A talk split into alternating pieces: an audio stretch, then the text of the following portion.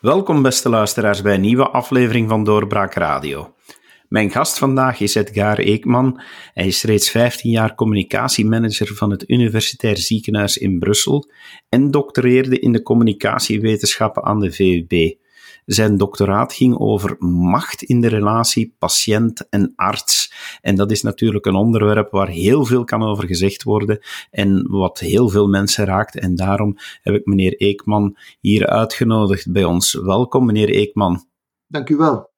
Zoals ik al zei, u doctoreerde in de communicatiewetenschappen en dan heel specifiek over die relatie patiënt-arts. Waarom hebt u dat onderwerp eigenlijk gekozen?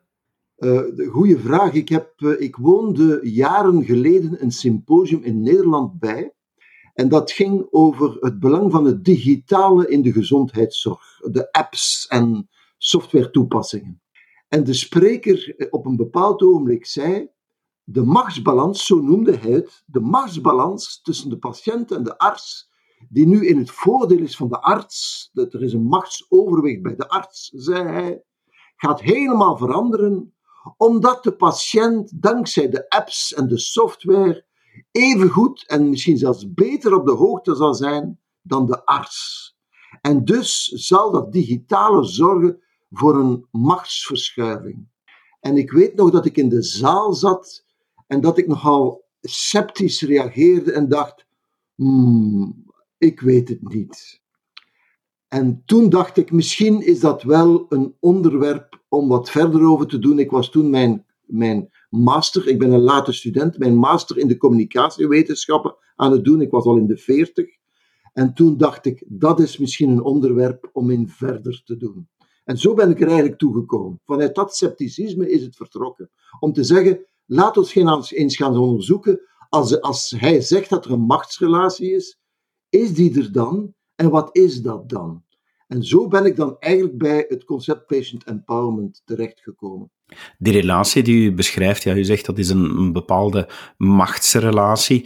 Het is inderdaad nog wel zo dat voor veel mensen de, de arts en de huisarts in het bijzonder meneer dokter is, eh, waarnaar je luistert. Is dat, is dat inderdaad, als je dat onderzoekt, is dat zulke machtsverhouding waar de macht toch voornamelijk bij één kant ligt?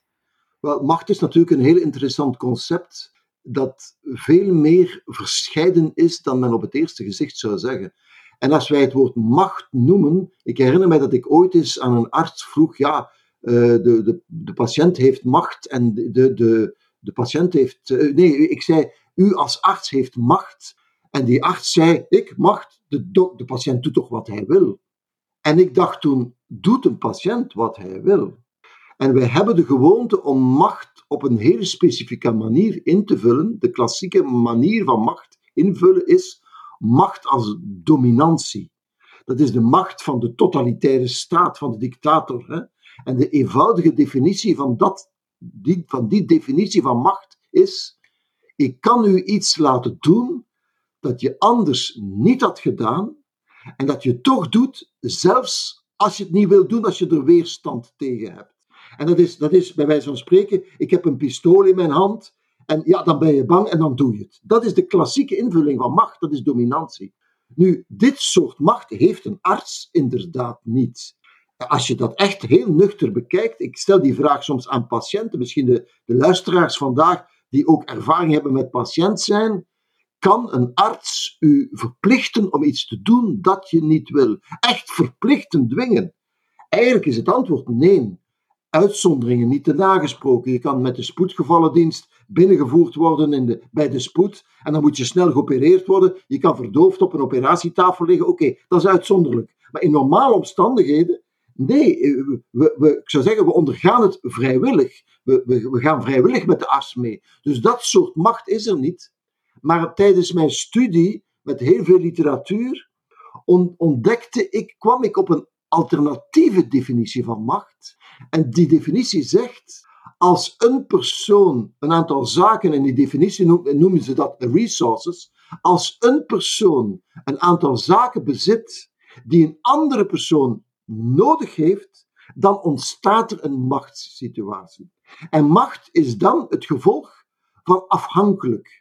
geef het voorbeeld, eh, buiten de zorg, want het is, dat idee is niet eigen aan de zorg. Ja, als je bij twee bent en de ene heeft eten en de andere niet en die heeft honger, ja, dan is die afhankelijk. Eh, je kan dat toepassen op een, relatie, een, een, koppel dat samenwoont, een gezin. De ene heeft een inkomen, de andere niet. Ja, of je het nu wil of niet, is er een, een afhankelijkheidsrelatie. Werkgever-werknemerrelatie, zelfs als de baas, de werkgever, die macht niet uitoefent, is er een machtsrelatie, want je bent als werknemer nu eenmaal afhankelijk van degene die jouw arbeidscontract ondertekent. En dat is dus macht door afhankelijkheid. En wat ik heb geanalyseerd is, ja, een patiënt wordt in de eerste plaats onder meer afhankelijk van de arts. Wat bezit een arts dat een patiënt in minder of meerdere mate nodig heeft? En dat is een heel dynamisch proces. En als ik een aantal voorbeelden noem, dan heb je bijvoorbeeld informatie en expertise. Informatie is iets dat je op het internet ook vindt, maar dat heeft een arts ook.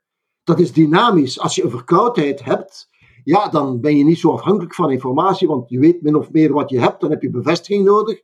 Maar als je een zeldzame ziekte hebt, ben je heel erg afhankelijk van informatie en expertise, want dat zijn twee verschillende dingen, informatie en kennis. De wettelijke macht van de arts wat is de wettelijke macht? We weten dat allemaal in de zorg, ook patiënten en, en cliënten van de zorg.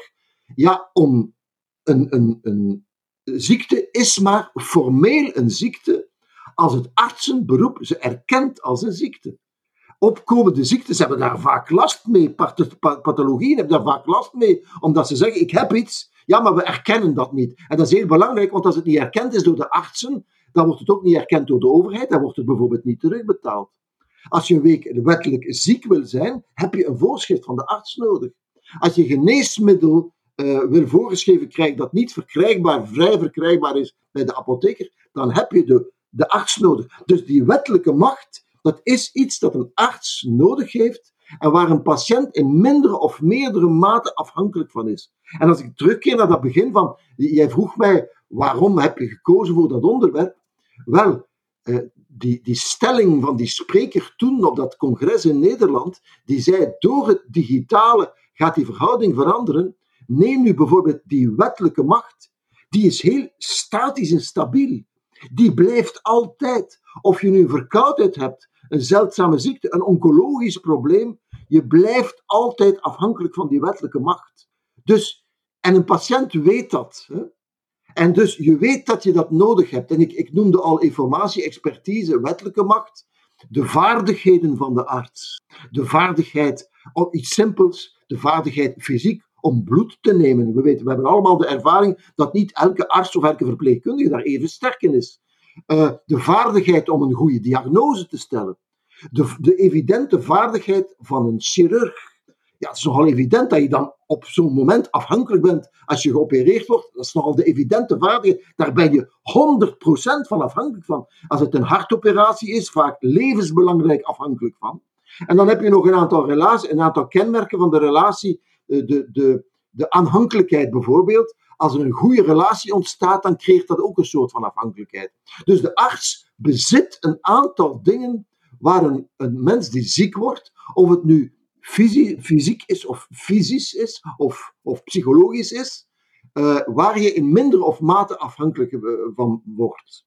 En dat creëert afhankelijkheid. Nu, voor de volledigheid, een arts is ook afhankelijk van de patiënt. Je kan je dat afvragen voor degenen die luisteren. Denk even mee, wat bezit een arts waar je als persoon, als je ziek bent, afhankelijk van, waar de, waar de arts afhankelijk van is? Een van de dingen waarvoor een arts patiënten nodig heeft, een evident iets, is zijn inkomen. Hè? In minder of meerdere mate. Maar de arts is ook afhankelijk van de informatie van de patiënt. Dus er zijn wederzijdse afhankelijkheden. Alleen de analyse van mijn onderzoek was dat de patiënt meer afhankelijk is van de arts dan omgekeerd, omdat natuurlijk om twee redenen, omdat de relatie begint in een situatie van afhankelijkheid. Wanneer ga je naar de arts?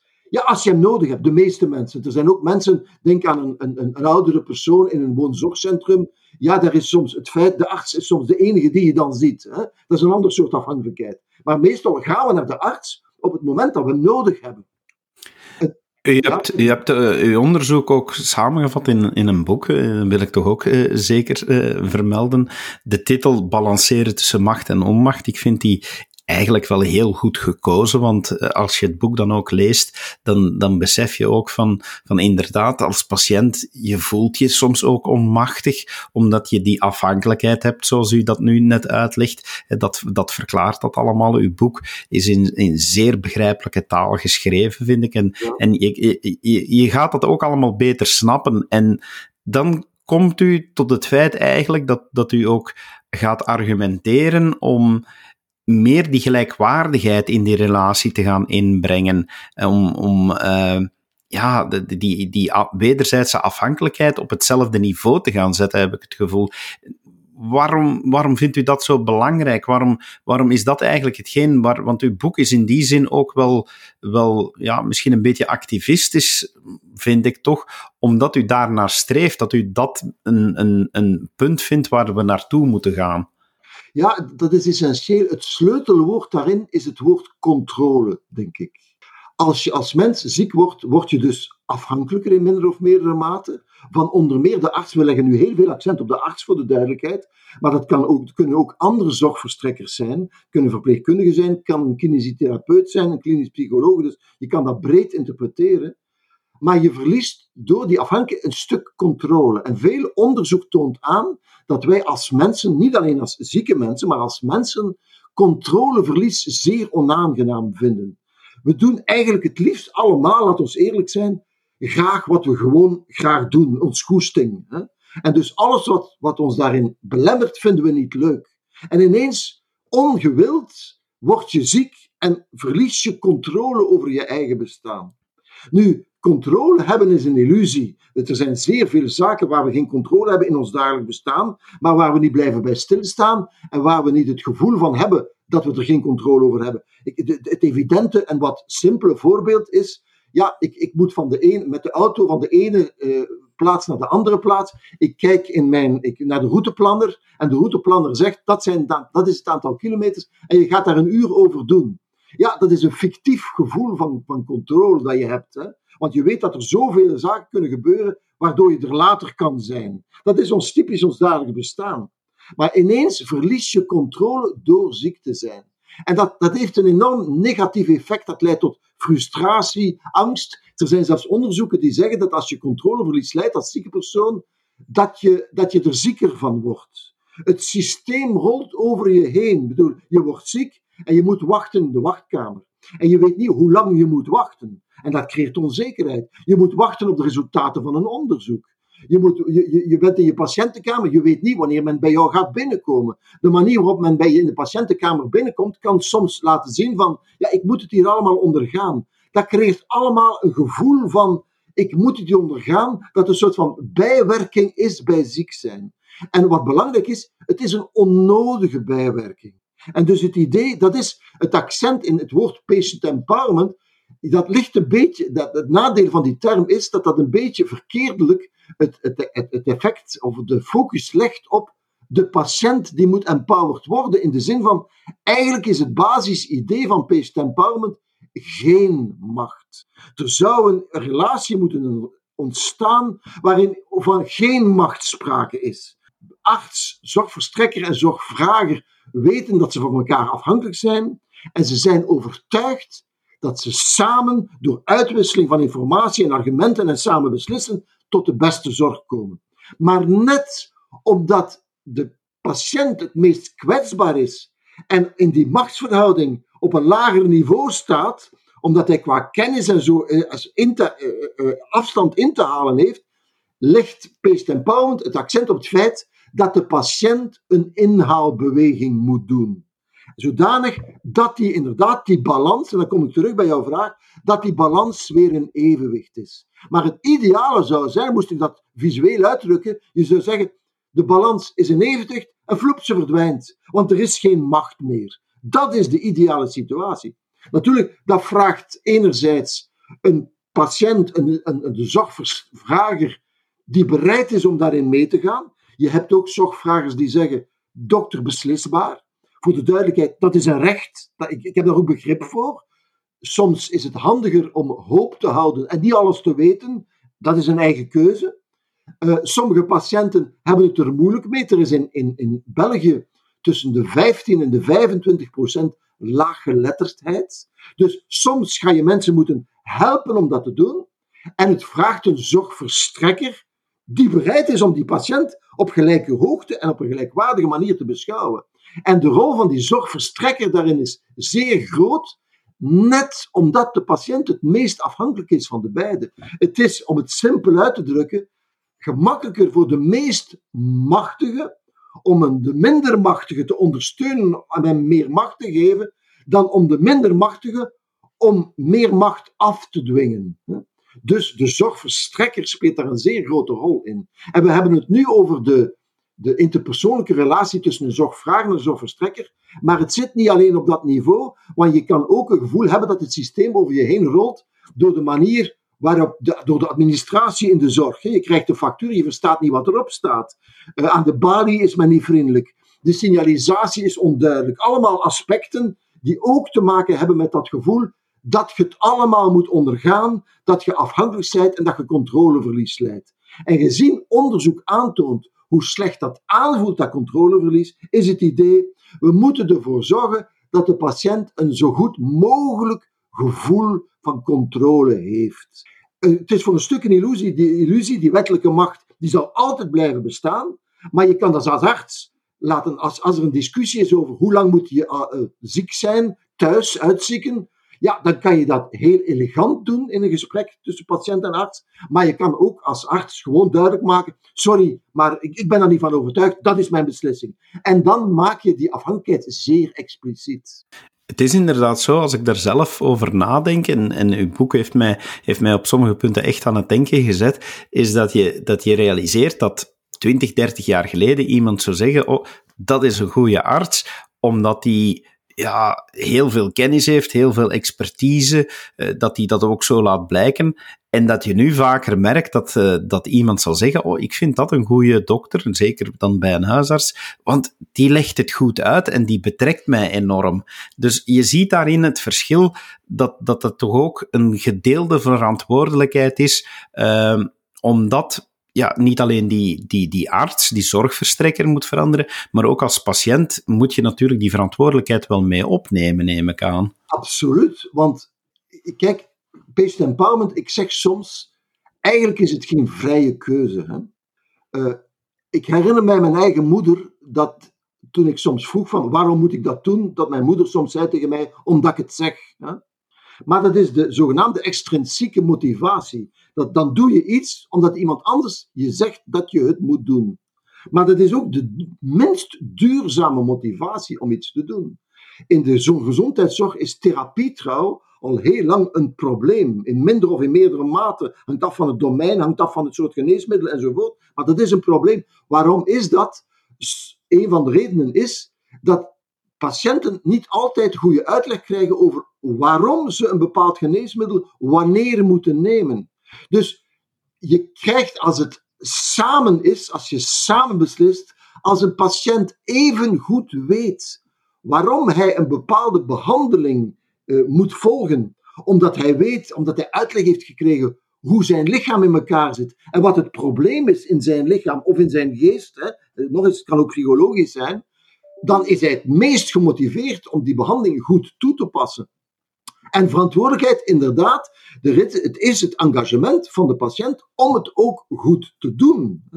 En ja, dan, dan heb je echt een, een situatie waarin en de patiënt en de arts door één deur gaan samen, omdat ze samen aan het stuur zitten. Het beeld dat ik soms gebruik is aan de kust de go-karts waar je twee sturen hebt. Hè. Ja, kijk, als de ene uh, het, is, het, is, het, het, gaat natuurlijk niet helemaal op, want er is in, bij die go-karts is er maar één die stuurt. Hè. Maar stel nu dat je het zo zou hebben, bij de autorijscholen is dat zo, dat inderdaad de, de conducteur, de, de leerkracht die naast jou zit, of de lerares die naast jou zit, die kan ook op de rem duwen, als ik het mij goed herinner van vroeger. Maar uh, als, als je in twee richtingen zou sturen, dan heb je een probleem. En dat kan in de zorg niet zo zijn. Dus je moet de patiënt mee hebben. En er is nog een reden de, om, te, om, om dat te zeggen, en ik kom terug op het voorbeeld dat jij geeft met vroeger. Ja, vroeger onderging de patiënt het en de dokter wist het beter. En dat heeft ook iets te maken met de waarde van wat expertise is. Men vond toen de expertise van de arts overheersend en belangrijk. Maar de patiënt bezit ook een heel belangrijke expertise. En dat is de expertise van zijn lichaam. Het is de expertise van zijn gedrag. Het is de expertise van het hebben van de ziekte. De, wat, wat, is het effect van een geneesmiddel? We weten allemaal, het, een effect van een geneesmiddel, voor sommige geneesmiddelen is dat duidelijk en is dat voor de meeste mensen hetzelfde. Maar bij een aantal geneesmiddelen is dat afwachten wat het effect zal zijn. Wel, het is door het delen van die expertises dat je de kans hebt dat je de beste zorg krijgt. Dus zelfs, het is niet alleen in het belang van de patiënt die meer betrokken is, het is ook in het belang van de zorgverstrekker.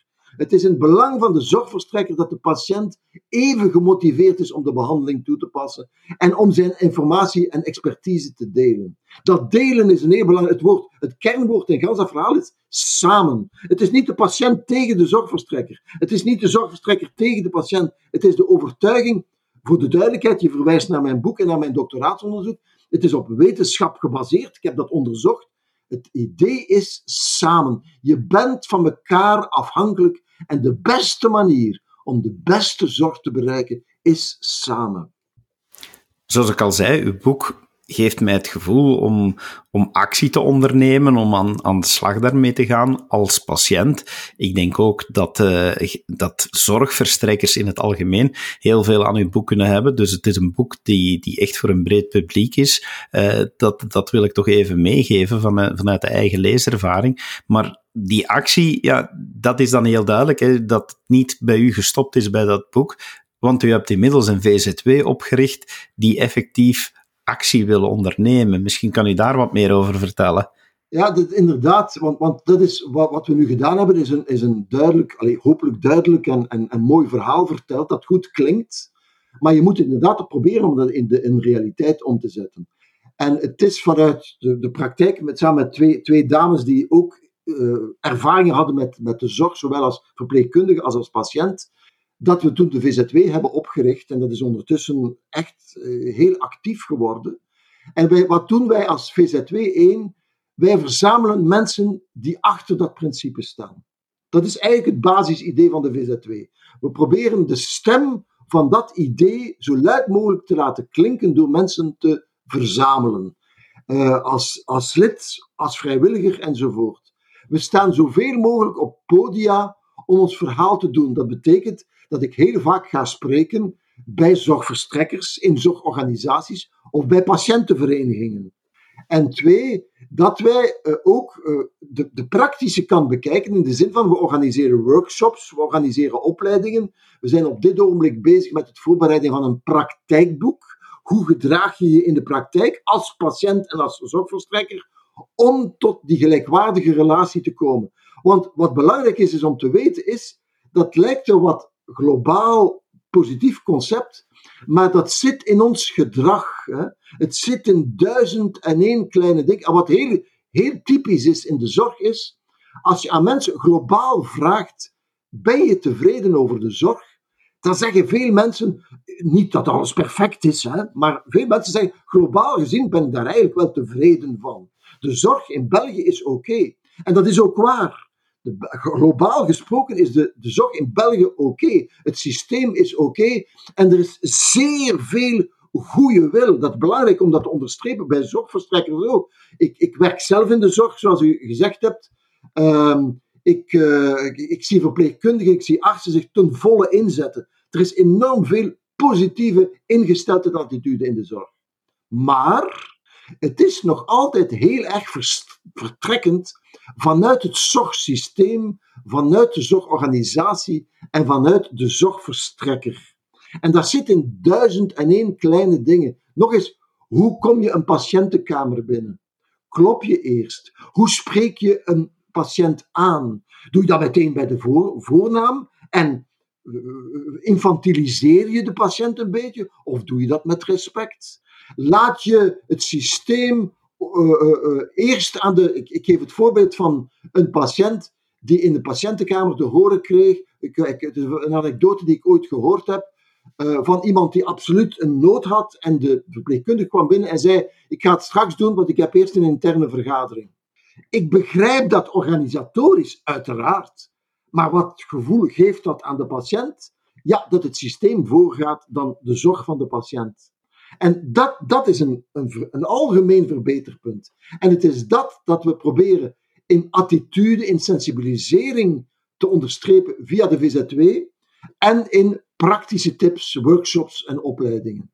En wat wij, twee dingen nog die we ook doen als VZW is, we hebben een piloot gedaan met de zogenaamde Patient Empowerment Monitor.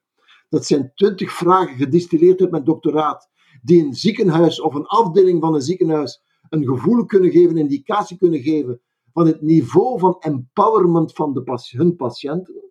En het tweede is dat wij een campagne hebben gestapt, uh, georganiseerd. Elke stap zet je samen om ook weer te sensibiliseren, zowel zorgverstrekkers als zorgvragers, van het is samen. En weet je waarom dat, dat ook heel actueel is? Wij zien in stijgende mate in de samenleving, maar ook in de zorg, een toegenomen agressie. Hè? En ik zeg altijd, met agressie bereik je niks. Ik heb alle begrip voor spanning, ongerustheid. Zeker in de zorg, dat weten we allemaal. Iedereen die ervaring heeft in de zorg weet dat het heel pijnlijk kan zijn om te wachten. Dat je voelt je niet goed, je bent ziek, je wil snel geholpen worden, je wil je leven wil oppakken. Je hebt soms existentiële vragen. Uiteraard alle begrip daarvoor. Maar met agressie bereik je niks. Want je hebt nu eenmaal ook als patiënt de anderen nodig. Dus vandaar het idee om dat te verbreden en dat zoveel mogelijk op alle mogelijke platformen uh, te, te communiceren. Maar we zijn maar zo sterk als dat onze stem luid klinkt. Hè. En daarom is het belangrijk dat hoe meer mensen zich aansluiten, of als vrijwilliger, want we kunnen helpende handen gebruiken. We zijn een VZW, dat betekent dat we voor ons eigen inkomsten moeten zorgen. We hebben geen vast secretariaat, dus we hebben hulp nodig. Maar het is natuurlijk voor de positieve zaak. We hebben financiële hulp nodig. Uh, we hebben leden nodig. Lidmaatschap is, is zeer democratisch trouwens.